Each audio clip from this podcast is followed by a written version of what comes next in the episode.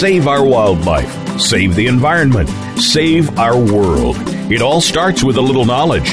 Welcome to Our Wild World with Ellie Weiss. There is so much that's being done and can be done with help from specialists and marginalized community groups to you. We'll discuss the future of Africa, the wildlife, and the people, and show you how it affects the entire planet. Now, here is Ellie Weiss from the Wild Eyes Foundation. Good morning. I'm Ellie Weiss, and welcome to Our Wild World. By now, the world should be aware of the sale of wild caught baby elephants from Zimbabwe to China and the recent CITES COP uh, 18 decisions on both ivory, no trade, and wild caught elephants, supposedly no trade. Yet there is a loophole that is being taken advantage of, and the recent 32 elephants that were in a holding boma for the past year in Zimbabwe were flown to China this past month, despite the no trade in live elephants decision. These elephants now sit awaiting a future of captivity. Today, my guest is Adam Cruise, editor in chief of African Elephant Journal, and he and I are going to discuss the history of this particular trade in live caught wild elephants and what happened at COP 18. And this is where Adam, Wild Eyes, crew, and many other peoples from Zimbabwe and around the world have been working diligently to spread the word and raise awareness and try to stop this impending sale but it went through. So, Adam, it is so great to have you here because this is going on right now. Welcome. Yes, thank you, Ellie, and thanks for having me on the show. Absolutely. Yeah, it's absolutely. It's a, this it's is, a terrible thing. Yeah. So let's let's start with a little history. There are a lot of people that don't understand when this began, how it began, why it began, and why it's so difficult to stop, both on the Chinese side and on the Zimbabwe side. And then all the craziness, I'm going to use the word, that happened at COP18. So let's break this down a bit. Um, you've been following this story as I have from the beginning, and I was first alerted by Johnny Rodrigues, who has now passed away. And um, this this began quite a while ago. It's 2019, and this began in between 2010 and 2012. So help us understand. Give us some history, please. Okay, so I mean, Zimbabwe has been selling wildlife and, and elephants basically for decades, but it's it's always kind of been to neighboring African countries. You know, like uh, if if they've got excess of elephants from a cull, they used to cull their elephants, so they had an excess of babies, so they'd send it to wildlife parks in South Africa, for example. But things started to change in 2012 when China became a dominant buyer of African elephants. And basically, it was at a time when there was a spike in the demand for African elephants due to a massive proliferation in the construction of zoos and safari parks across China. Now, Zimbabwe has been mandated as one of only a few African countries sanctioned by the Convention on the International Trade in Endangered Species, CITES, we all know, um, that regulates the international trade, to sell these wild caught elephants. So, not many other countries are allowed to do that. I think Namibia is one, Botswana, um, Swaziland has done it, but, uh, and Zimbabwe, of course, but nobody else. And of course, Zimbabwe has been the most willing seller uh, and and we'll, we can explain that a, a, little bit later on as to why they've been so willing with China. But basically, since 2012 to 2019, 140 baby elephants, and I'm going to emphasize baby because they are all very, very young elephants, most of them that have not been weaned from their mothers. Um, uh, so they they have been captured, and the capture has always been the same sort of process, the same pattern has happened, where essentially the elephants are rounded up by a helicopter. They are the babies are darted from the helicopter and drugged. They fall down. The rest of the herd is chased away by the helicopter, and before they can come back, uh, tractors with trailers rush in and they winch the drugged elephants. They basically lying on the ground unconscious, but they winched up onto these trailers and they are spirited away before the herd comes back. They are then uh, given a drug to wake them up, and they are loaded, usually quite violently, onto uh, um, uh, crates uh, on, on the back of trucks, and then they are taken away to Bomas, where they spend a few months in quarantine. After those few months in quarantine, they are then flown from uh, Victoria Falls, which is about 120 miles away from where they are captured, which is Hwange National Park, Zimbabwe's largest national park. And uh, they are flown to China to a variety of zoos and safari parks. Um, they have to spend a bit of time in quarantine there. And basically, they, they end up spending a life in absolute misery. Um, and if that's if they survive, I mean, we know of at least 20 of the 140 elephants that were captured, 20 of them have died. Did they we die in Zimbabwe or did they die once they got in transit or in China? in transit. So all of these, we don't we don't exactly know what happened in China because things are quite secret there. Um, but we certainly know that during the capture process and the transit process, this is when the elephants have died. So let's step back one second. We know they're baby elephants, and um, between the ages of two and six. And anyone mm. that is aware of elephants is aware that they're highly complex. They're um, matriarchal groups. They're highly social groups. And a six year old elephant, as you said, has not been weaned. And if it's a female, it stays with the matriarchal group.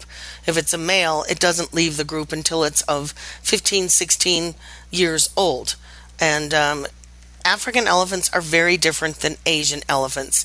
And that's one reason why this is so horrendous.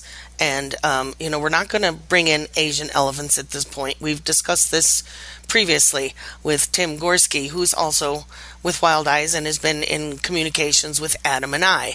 So um, these we know 20 have died due, during the transit process. We know five of this current batch of baby elephants were rejected. Were they rejected while still in Zimbabwe? Yes. So, and, and this is uh, another common pattern of all these captures. There have been five captures basically since since 2012. And every single time there's a capture, some elephants die and others are injured or become ill. So, in this last one uh, of the uh, 30 or so elephants that were captured, five of them uh, were not sent. Um, we know that they were either ill or injured, and uh, you know, obviously, the zoos don't want to have uh, damaged goods, so they don't go. I mean, it's it's just one of those things. So they then get left behind, and um, luckily for them, actually, they're the lucky ones. Luckily for them, they go to an elephant nursery uh, where they are nursed back to health, and they are rehabilitated back into the wild. So we know, we're just going to say it right now. We all know elephants can be successfully rehabilitated back into the wild. And yes, this is, this they is, are one of the few. Yeah. yeah, and this is part of the sticky wicket that's going on with this whole CITES decision to do it. So let's back up once again. These 32 elephants, or 35, were held in this boma in Zimbabwe for about a year. Five of them were rejected. Many of us were working to stop this sale to China prior to CITES COP 18 when it was still legal. China had bought them, had paid for them, and was ta- paying for their care rather than putting this burden onto Zimparks. So Zimbabwe was accepting the money from China to care for these elephants while they were um, on the way. Then COP happened, COP 18 happened. Let's talk about that a little bit because you were a big part of that in um, August of what happened. You spoke with uh, the Secretariat and the um, Secretary General, General Ivonne Higuero, and some weird things happened. So previously, John Scanlon eh, with CITES had approved China as an appropriate destination for wild elephants. That in itself is kind of odd then in 2019, John Scanlon rescinded that in an open letter he sent to the public that China is not a, an appropriate destination. So, CITES said no trade in live elephants outside of African range states where they live. And then a caveat happened. Tell us uh-huh. a little bit about this process, what happened, and then the loophole that these elephants got stuck in. Yeah. Okay. So I mean, it, it was a it was a big campaign, and it was a campaign that that was brought upon by uh, massive media uh, coverage, uh, basically since 2014. Um, where you know we as journalists got uh, a lot of the coverage in, in um, publications like National Geographic and, and The Guardian and, and other big publications that went worldwide. And it basically forced the CITES Secretariat to uh, ha- look at this from a welfare perspective, really for the first time in CITES history, because CITES, they don't really deal with welfare issues. They deal with statistics. You know, their, their thing is if, if it doesn't threaten the, the species numbers, uh, then it's okay to trade with them. And it, doesn't matter what kind of trade you're doing and how, how much suffering is, is incurred in that. But this was the first time, because of this kind of media coverage and, and the response from the global public, that they, just, they had to then look at it from a welfare perspective. So a few years ago, they had to look at zoos and safari parks in terms of whether they were appropriate or acceptable to take elephants. Could they be suitably housed? to accept an African elephant. And for the last two years, this is the debate that's been raging bet- behind closed doors at CITES. And then now in COP, in August at COP 18, uh, a very cheeky proposal was put forward by Burkina Faso, among uh, other African nations, to say that, hang on, you know, the only appropriate and acceptable destination for an African elephant is in Africa. I mean, come on, you know, that's pretty logic. But we didn't think that would go through. Yet somehow, when the vote went, you know, this, pro- pro- pro- this proposal was put on the, t- the table and uh, it was voted upon. We didn't think it would go through because we knew that uh, the United States of America, which is a big zoo country, and the European Union, which has a lot of zoos, would vote against it, and that's what their intention was. Except the European Union and its 28 member states weren't ready to vote, so they weren't allowed to vote, which meant that the vote actually went through in favor of stopping this trade. So, and, and wow, we, and we announced that at the time, it was a huge, huge win Absolutely. for elephants. It was a massive win. It was a scoop, and we were like, "Wow, this is fantastic. We've we've actually stopped this trade. This is this is now over and done with." Um, the European Union, however, they could veto it in, in uh, a plenary session later on. But we, again, we, we, we mustered uh, the, the media, we, we got the celebrities, you know, we called to arms.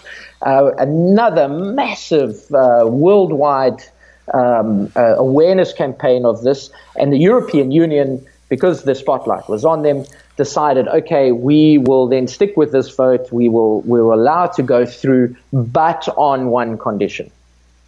And uh, that condition was, and, and we had to go for it because if we didn't allow the European Union that condition, they would definitely vote against us and then we'd definitely lose the vote. The condition was that they were not allowed to be exported beyond Africa unless under exceptional or emergency circumstances.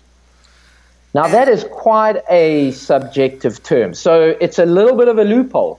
Right. And this is exactly what Zimbabwe are trying to utilize in terms of this bunch of elephants that they've just sent. That before the COP had happened, as you had correctly said, China had already bought and paid for, and the elephants were captured and awaiting transportation in those bomas. So essentially, these Zimbabwe decided, okay, listen, the, we, we've got the money for these elephants. We've probably spent the money. No doubt they've spent the money and they can't pay it back because Zimbabwe is a very poor country. And so they decided to use this loophole and say, right, listen, we, we, it's an exceptional circumstance. They've been caught already. Uh, there's nothing we can do. We can't send them back into the wild. So let's send them on. And, and that, that's basically that created an uproar, an absolute uproar because we all figured no live, no live elephants would go. So that brings us up to where we are now. This is all basically just happened since August. So um, you used a, a word the uh, just a little bit ago. Um, Zimbabwe is sanctioned to sell elephants.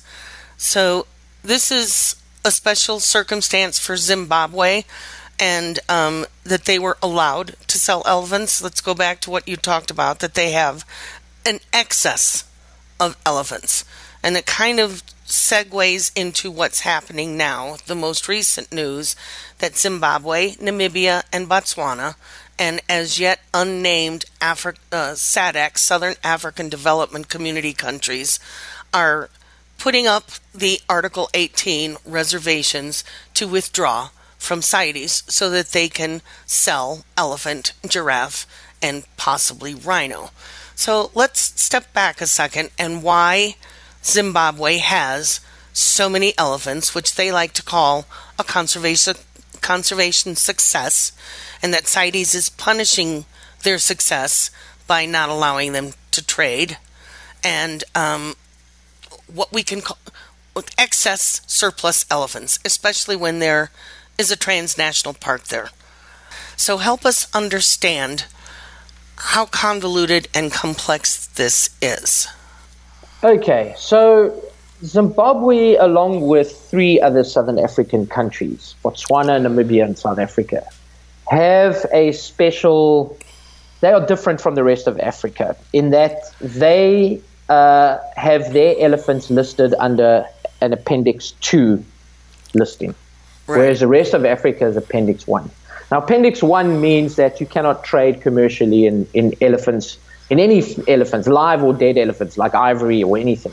Yet, these four countries have a special annotation, and they've been allowed to sell their ivory in the past, uh, not at the moment because there's a little annotation that prevents that, but they are also allowed to sell their live elephants.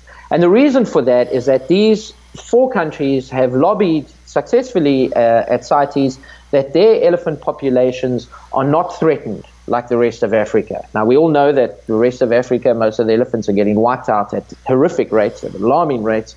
We've lost a third of the continent's population. Yet, in southern Africa, the argument is that there are actually too many elephants. There are so many elephants, they don't know what to do with them. They are destroying crops. They are uh, bursting at the seams in the national parks. And the only reason to deal with this is to either sell them live or kill them, uh, or cull them is the word they like to use, but it's the same thing, and uh, and then sell off the ivory stockpiles generated from those culls. So that's their big argument. They are saying, you know, they can make a lot of money with all these excess elephants and uh, if they are allowed by CITES to sell huge amounts of live elephants and huge amounts of ivory stockpiles, they will then use that money to go back into conservation. That's their big argument.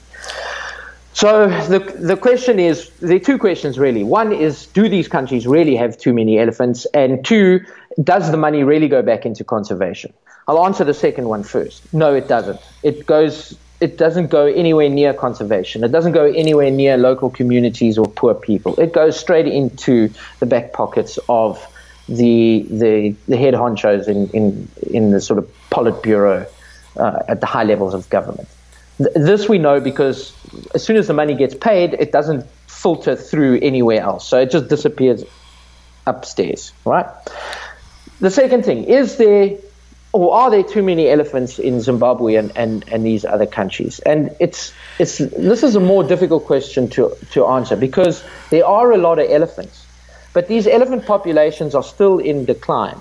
And the only reason why there's a perception that there are too many elephants is because of encroachment into their natural habitat, human encroachment into the nat- natural habitat through agriculture and urbanization. So it's not so much a case of of too many elephants, but more of elephant populations getting hemmed in and fragmented within these countries. Now, there are many ways to deal with this other than selling them off to overseas countries. And let me tell you something a few hundred elephants versus, of a population of, let's say, 40,000 in, in uh, Zimbabwe is not going to make the slightest dent to the population.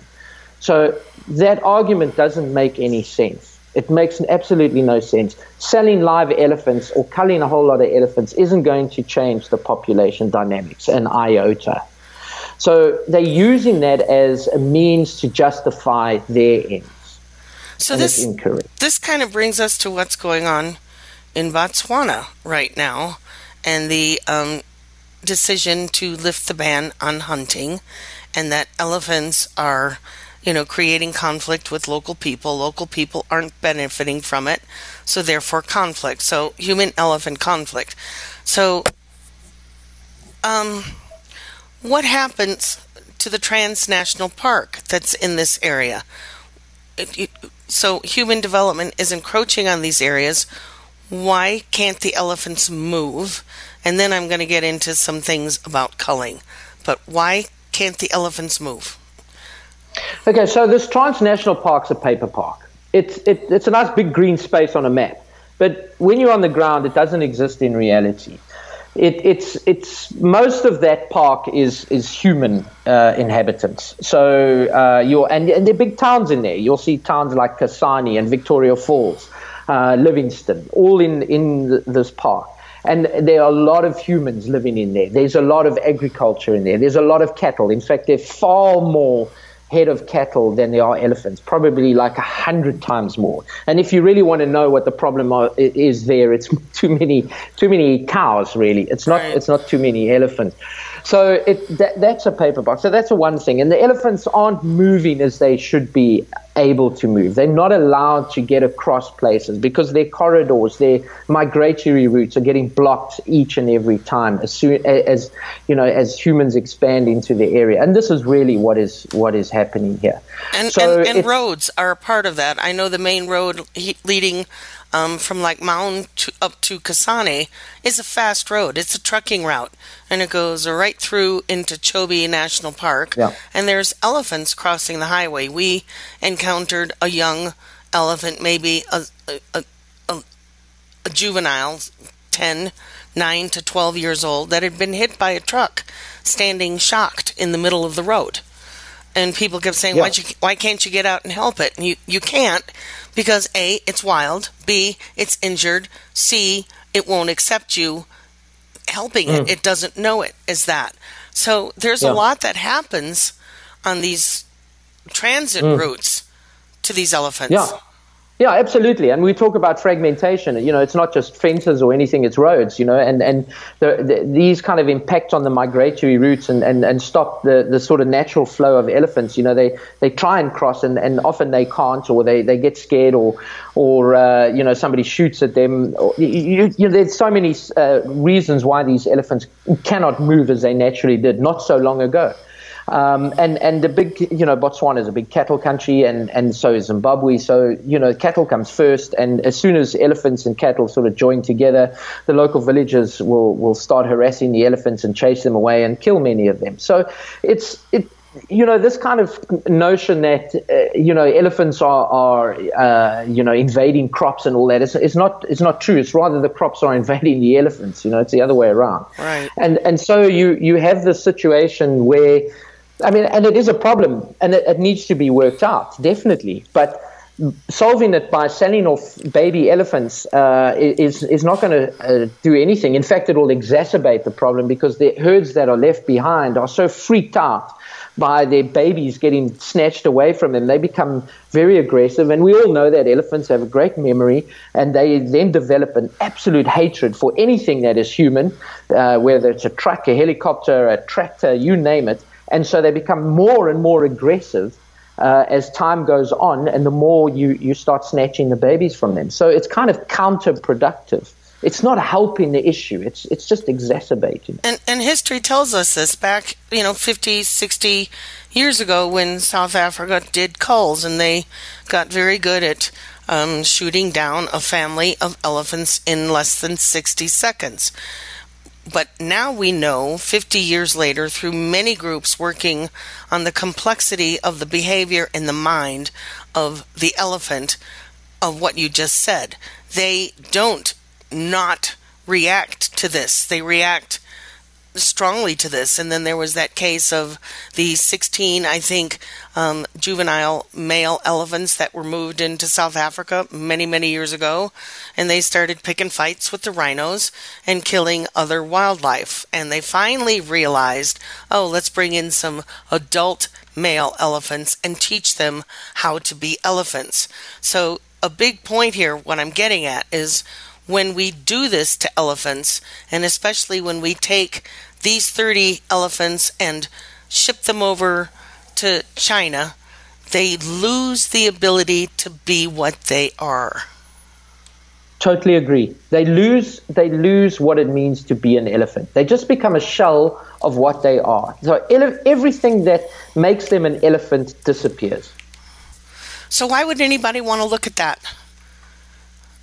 So yeah, this is this. I mean, this is a big question, really, and and it, I suppose it boils down to a bit of ignorance or or the the sort of thrill of the exotic. You know, one of the reasons why China is importing elephant, African elephants, and not and not so much Asian elephants, is because African elephants are so unique to the viewer. And this is what zoos thrive on. You know, this is their their financial bottom dollar.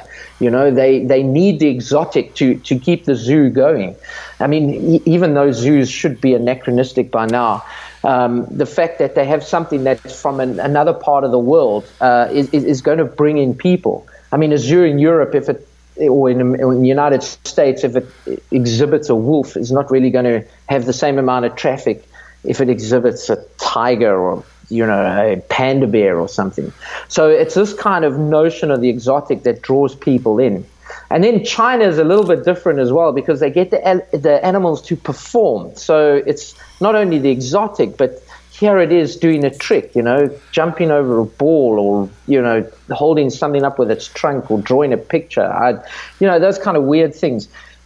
It's just. It's, uh, not, even, it's not even an, an, um, an, an, an attempt to make a uh, environment for elephants, which many U.S. zoos are now trying to do. And it has changed Precisely. a lot in U.S. zoos in terms of no more el- African elephants in captivity. They're beginning to go to sanctuaries as they die off. And this was one reason why the U.S. did want to vote for trade in live elephants is to replenish um, a dying population of uh, elephants in American zoos. So it becomes yeah. an entertainment issue of what we're trying to do. And folks, a huge awareness raising issue. We need to step away for a break right now, but we have a lot more to say and Adam is has done a lot of work on this for many many years. So Adam, stick with us. Folks, we'll be right back.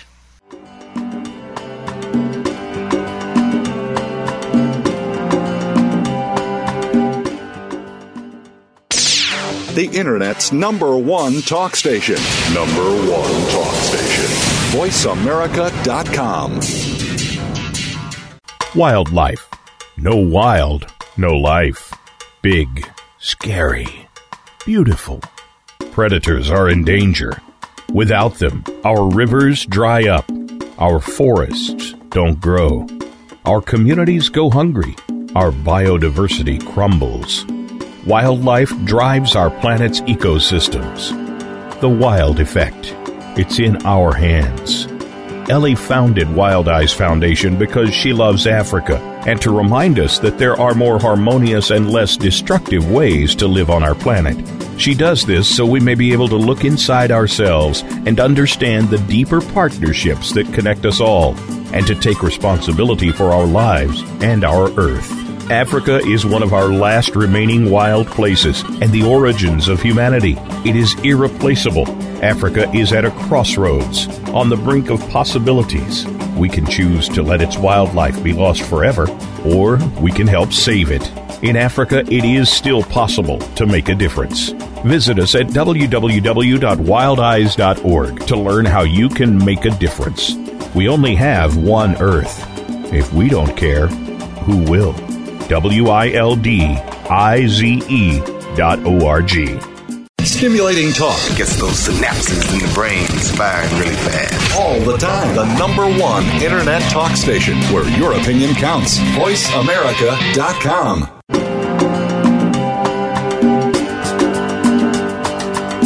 You're listening to Ellie Weiss and Our Wild World. We want to hear from you. Call into the program at 1 472 5788. That's 1 472 5788. If you'd rather send us an email, please send it to Wild Eyes at wildeyes.org. That's W I L D I Z E at W I L D I Z E dot O R G. Now, back to our wild world. And welcome back. I'm Eli Weiss. You're listening to Our Wild World, and my guest Adam Cruise of the African uh, the Journal for African Elephants.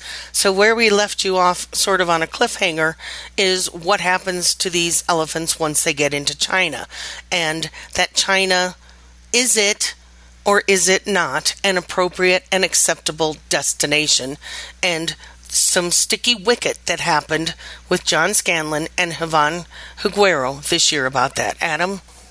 Yeah, so I mean, it's it's China. The, the, zoos are clearly like you like you mentioned earlier. The zoos are not appropriate and acceptable. They're certainly not like European or American zoos. Um, they don't even use the word zoo. They they love the term safari park or or entertainment park or leisure park uh, where the elephants kind of are almost performing in front of crowds. Uh, there's like big stadiums. It's, it's similar to SeaWorld, you know, where, right. where the, the, the, animals have to perform. So that's the kind of place that they, these elephants grow up in. Um, and, and that's just the, the entertainment side. Where they actually live is in, you know, concrete cells uh, in very cold conditions that they are unused to, uh, eating food that they are unused to, separated from other elephants. So that's very cruel for an elephant as well. So these are clearly not appropriate and acceptable destinations. And in fact, we know this because even in one of the, I think the 2015 and 2016 exports where 27 and 35 elephants were exported. Separately, the, the Zimbabwean management authorities went over to actually look at these zoos and assess them. And even the Zimbabwe authorities came back and said these zoos are not up to scratch. They are way too too substandard for, for these elephants. Unfortunately, the report was all but ignored by the, the Minister of Environment in Zimbabwe, and the elephants were flown across anyway. Again, that points to the fact that somebody was making money out of it. Well, let, let, let, on, let, me just interject here. So at COP 18, you and Ivonne had a bit of a conversation in one of the side rooms, and she did an interesting little sticky wicket there.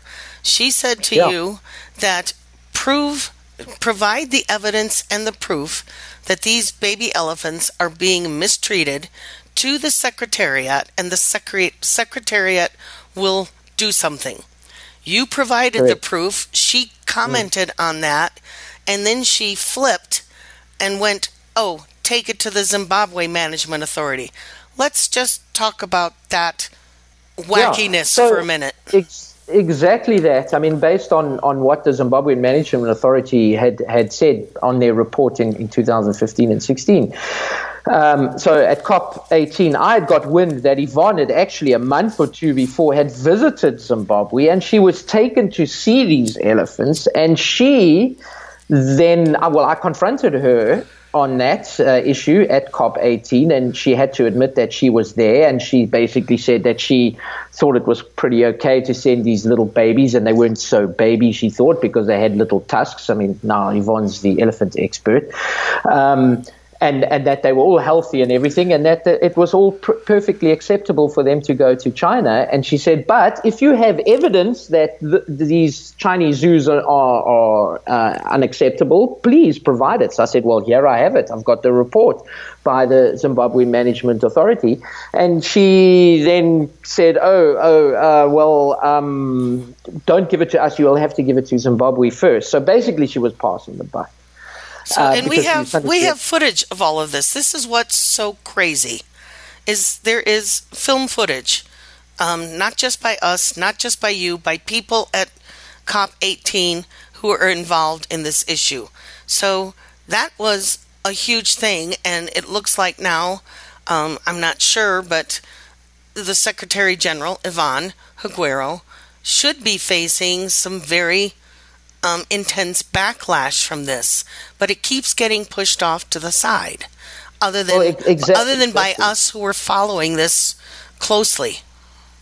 Yeah, exactly, and and this is the thing: the Secretary General should be, and the Secretariat should be impartial to all these issues. I mean, all they should do is basically make sure that everything is done you know, uh, correctly, that the votes are taken all right, and that, that if a country uh, reneges on certain things, that they should follow up and, and make sure that that country is brought to book. But they, and they should be completely impartial. They shouldn't favor a, a, a trade over a non-trade or, or something like that. So Ivonne was basically being very unbiased. Uh, she did finger John Scanlon uh, or the Secretariat during John Scanlon's time uh, before, uh, John has categorically said that he did not say that the, the Chinese uh, zoos were, were appropriate and acceptable.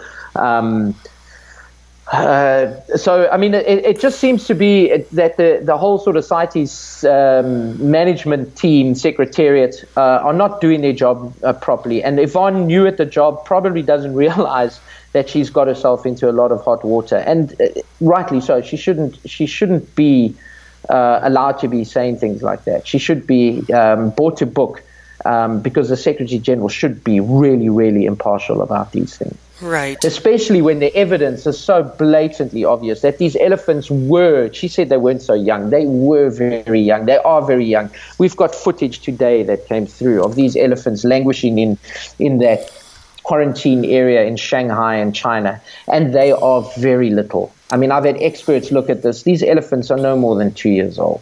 They are very little. Yes, and I received that footage today as well. And let's talk about that a little bit. Um, previously, we had said how um, untransparent, opaque, and shrouded in secrecy these sales have been.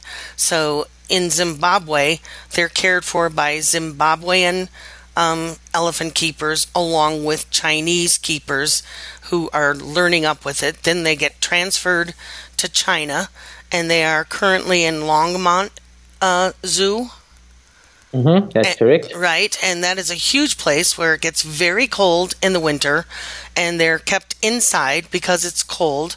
And as Adam said, we received footage of the inside of where these baby elephants are, and it is horrendous. There is nothing in there that is appropriate or acceptable. And both Adam and I will be posting this footage uh, it'll be on our Facebook pages and uh, Journal of African Elephants, African Elephant Journal website, and uh, I'm sure Adam will be doing a story. Go to AfricanElephantJournal.com, and you'll see a whole history of uh, reports that Adam and the uh, African Elephant Journal has published on just this issue of Zimbabwe elephants and going to China.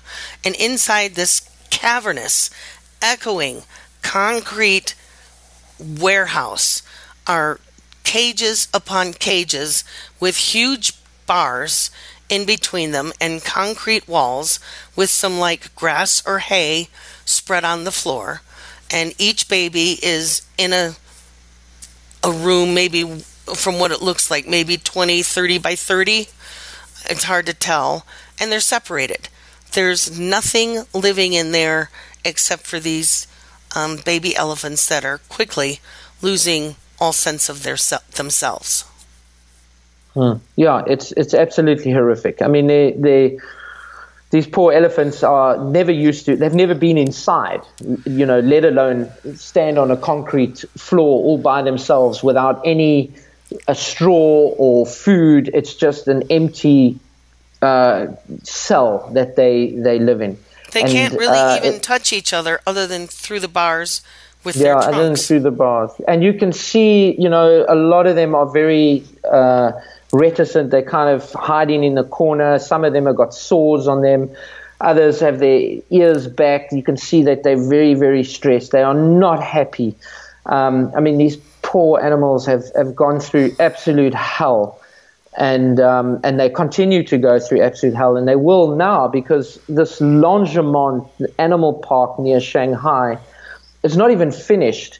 So they're kind of living in this kind of newly built, like you said very correctly, a warehouse. Um, and they they're not even going to see anybody until the spring. It's going to be bitterly cold there. They're not used to that. It's going to be snow. I mean, I have no doubt that uh, a few of them are going to die. And those that survive are just going to be the most miserable elephants in the world.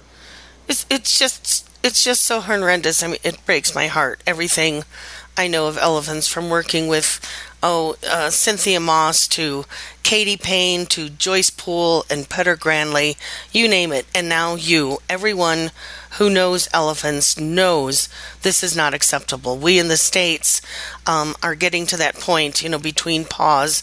Um, uh, performing animal welfare uh, society and uh, Scott Blais with the um, Elephant Sanctuary in Brazil and the Elephant Sanctuary in Tennessee, the whole goal here in the U.S. has been about getting elephants out of captivity.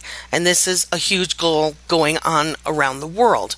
And to have this happen in 2019, when we know so much, flies in the face of everything we've been working toward. So, presents a huge disconnect of what's happening here and what's happening in China as China wants to be seen as an excellent partner and as China sweeps across Africa, providing huge money for infrastructure.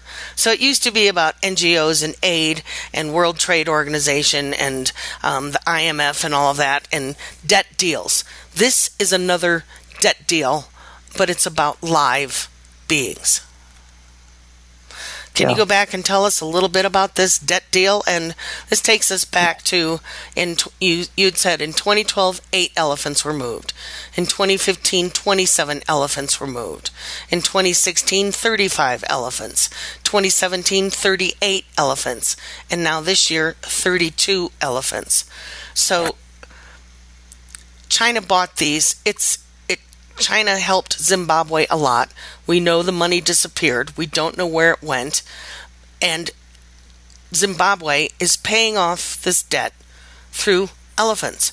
How do we today raise this awareness? Thank you so much for doing this program.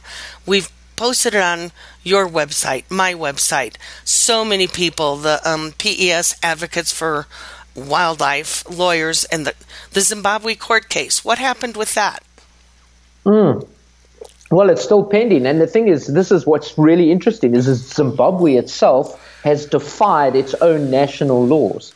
So, and again, this points to, it goes right to the top somebody at the top in politics, in the political uh, arena of, of Zimbabwe, is is cashing in on this. I mean, let's let's sort of quickly deconstruct this. Yes, these these 148 elephants netted Zimbabwe about five million US dollars, which seems like a lot of money, but if you look at it in terms of going back into to conservation or going to local communities, that is nothing. It's peanuts. It's not even. It doesn't even pay for for the salaries of the staff at, at the national parks. You know, o- over the time period of of seven years. Right. So th- th- that money is nothing, but it's a lot of money if it goes to a few people. And so, if it was uh, supposedly a sustainable revenue it wouldn't be used because it doesn't go anywhere. But if it is going into the back pocket of somebody, of course it's going to be continued because somebody, a few individuals maybe, are benefiting from this. And this is really what is happening. And China is paying this money through a facilitator with, with a Chinese facilitator in Zimbabwe. China is benefiting in that they're getting whatever they need natural resources, endangered species, whatever they need. Zimbabwe the few that are benefiting are as happy as I mean they got a new Bentley or a Rolls Royce or a, holiday to to Cancun. So some of these people I understand through a colleague, um, Nick Lynch, who is very vocal. Some of these individuals have sanctions against them from traveling, and yet they're running around free as a bird.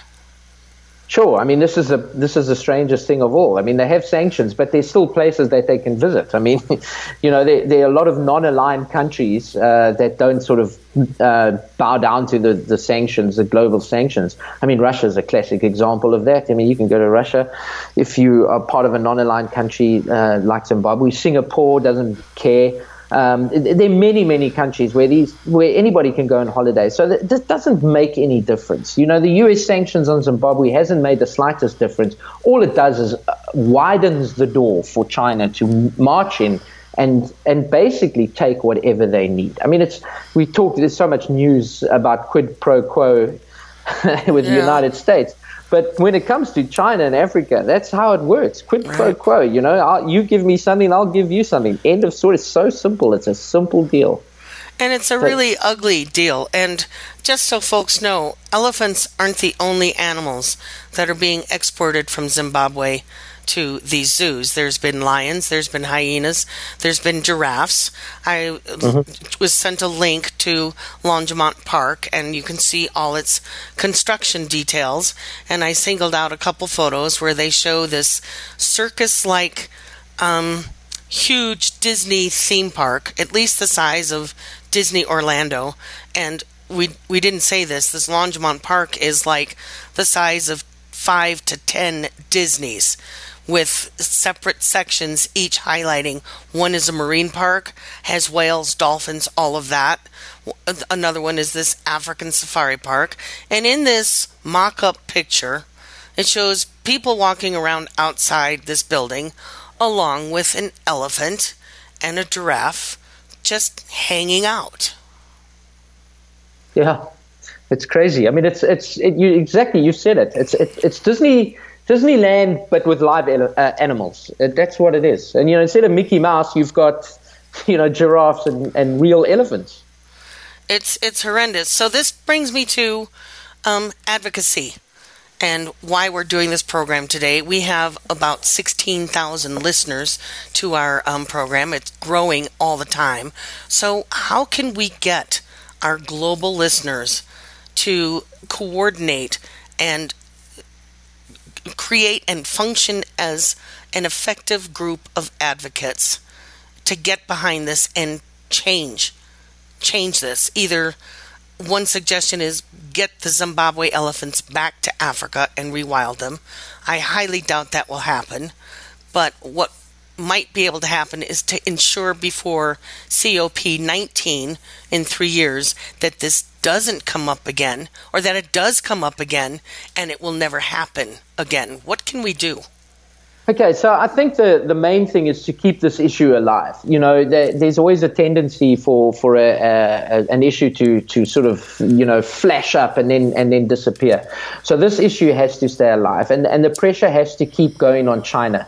We successfully got China to to stop the ivory trade. You know, remember they were the the main consumer of ivory.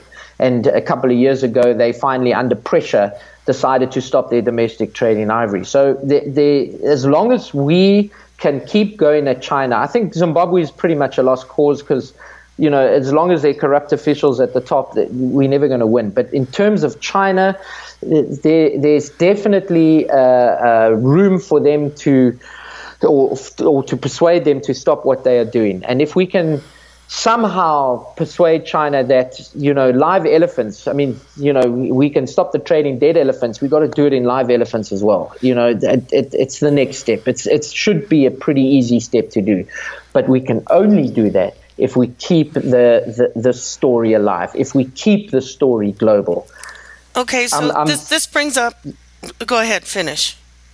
No, no, sorry. I, well, I was just saying is that it, it, unfortunately, what I am, am starting to see is there's a lot of fatigue with the major publications with the story.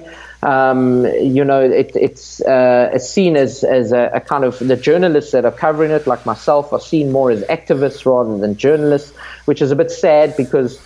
You know, it, it's we, all we are doing is trying to to highlight a wrong that should be righted, and I think that's we need to somehow just keep that going. Okay, you bring up a couple of points that I want to break down a little bit further. Okay, recently in the news is that, and we mentioned this briefly earlier, the so- southwestern Zimbabwe, Botswana, uh, and Namibia, possibly Zambia. Tanzania is all on board, but it's not with it right now. And unnamed countries in the, the SADC countries of South Africa are filing reservations to CITES that they want to trade in elephant and giraffe. China has a lot to trade, period, and it is a member of CITES. So if these countries withdraw from CITES, it's going to affect hugely what happens in China because I doubt very much China would withdraw, or do you think they would? And Take the brunt of not being able to trade and everything else and just go the completely illegal route with what they're trying to present themselves as on the world stage today. No, the China will will. I do not think they will leave, and I think you know SADC are trying to. I don't think they'll leave either. I think they're just trying to saber rattle there and and threaten and and hopefully you know everybody will bow down to them. But uh, I do not think uh, China are going to leave. Uh, and the fact that China won't leave means that these southern African countries, if they do uh, leave, which I don't think they will, um, they won't be able to trade with China. So it, it, it's the end of it there. I mean, so certainly we, we, I think that's a positive. And as long as we keep that pressure going, uh, um, I think China are too nervous to, to leave a world body like CITES that's too important for them to leave. They are already dominant there. They, they're starting to get a good reputation on other species. So I think they would like to maintain that goodwill among the other nations. And um, so, yes, I absolutely do not think they're going to to do something uh, completely crazy and, and leave CITES. Okay, so this is a story, folks, we have to keep our eye on because it's making waves across the ether as we speak. You brought up another. Um, important point, Adam, that journalists um, are are not being heard by the international media, the, the big media, to keep this on awareness. And many of us who are reporting on this are NGOs, non governmental organizations, or nonprofits. And this brings the question is many of these issues of stopping the trade in wildlife and um, following the illegal trade seizures are taking the brunt of the duty of law enforcement? Is it a conservationist's job to be doing this, or is it law enforcement's job to be making sure CITES is it, regulations are followed? Definitely law enforcement. I mean, and, and this is one of the big arguments against CITES. I mean, I heard your, your interview with John Platt, and it's one of the big problems, one of the big gaps that CITES needs to address is that the enforcement issues are, are non existent. And in, in, in, in order to enforce things, you need law enforcement, you need Interpol, you need uh, um, national uh, law enforcement agencies to, to sort of come to the party. I mean, many countries don't treat wildlife crime as a major crime at all. That needs to change. You know, it's not the job of the journalist to try and, and bring this uh, up, and, and then, you know, a lot of us take the brunt of it. I mean, many of us actually lose our lives in, in efforts trying to, to sort of blow these things open. So it's very important that CITES needs to take the lead on this and, and try and, and, and uh, rectify that problem. And then there's the case of Julian Rademeyer and his book Killing for Profit that brought such light into the rhino issue, and that's still an issue pro trade, anti trade. Um, what's working, what isn't. We're still losing rhino, but today we're talking about live elephants. So, when it comes down to NGOs and journalists carrying this torch, how do we, how do we uh, light the fire under my global listenerships today so that they pick up this torch and we fight like heck. What are where what are some resources we can use and what do we do? We've got a few minutes left. So it's it, like we did at COP18. We we basically all start making a noise in, in whichever way possible. I know there's an uh, NGO is organising a march on the Chinese embassy in London. Uh, you can do it in your local city. Go to the Zimbabwe embassy if there's one nearby, if, if there's such an animal where, where you live. You know, just make a noise, get it out there, get the local newspapers to start reporting on, on your activities. Get it on social media Twitter, Instagram, Facebook. As, the more of us that we talk about this, the, the more things are going to happen. We've seen it happen in the past. We can make it happen again. It has to be a public groundswell rising up because right now mm. our governments aren't listening to us and the wild the wildlife trade and the illegal trade is worth hundreds of thousands of billions of dollars a year. And our our world is being decimated as we talked about today.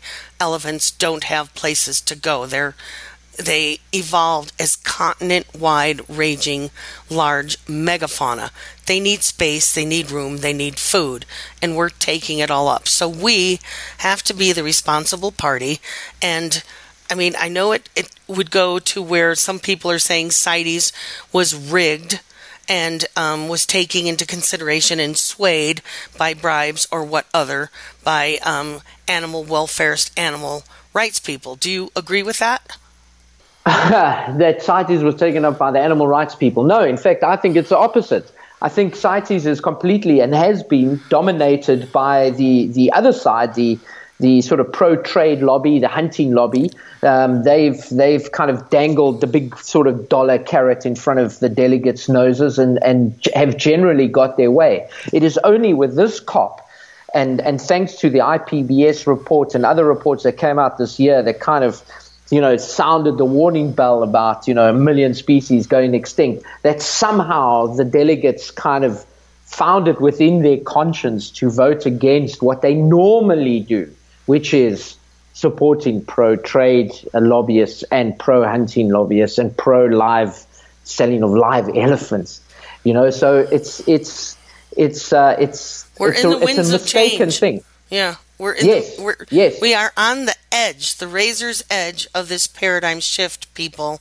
Um, we thought it was going to happen in 2016 for elephants. It pretty much got tabled. CITES didn't want to deal with it in August. It came up. Lots happened. There were big wins for a lot of species, but elephants are still on the table. So we have three years of work to do in front of us to keep this alive, as Adam said, and ensure this never happens again. Adam, do you have any final words? Because um, we're about out of time. Okay, so the next COP is in Costa Rica, which is a country that uh, supports uh, the the uh, protection of biodiversity. It's anti-trade, it's anti-hunting, it's anti the sale of live animals. So hopefully, when we all arrive at Costa Rica, we're going to make uh, some even bigger changes than we did in Geneva this August. That's great. So, folks, uh, you heard it here. A nice, great breakdown. Adam, thank you so much for your time. I look forward to talking with you more, and we'll be in touch on this as we move forward. So, listeners, please, please take action. Uh, go to African Journal uh, Af- AfricanElephantJournal.com, WildEyes.org, our, our Facebook pages, our Our Wild World pages, and become a voice for these elephants. So, uh, meanwhile, that's it for Our Wild World. Thank you again for joining us this week. Be sure to tune in next Monday at 11 a.m. Eastern Time, 8 a.m. Pacific Time, for another edition of Our Wild World with your host, Eli Weiss, on the Voice America Variety Channel. Think about living with wildlife during the coming week and what you can do right now.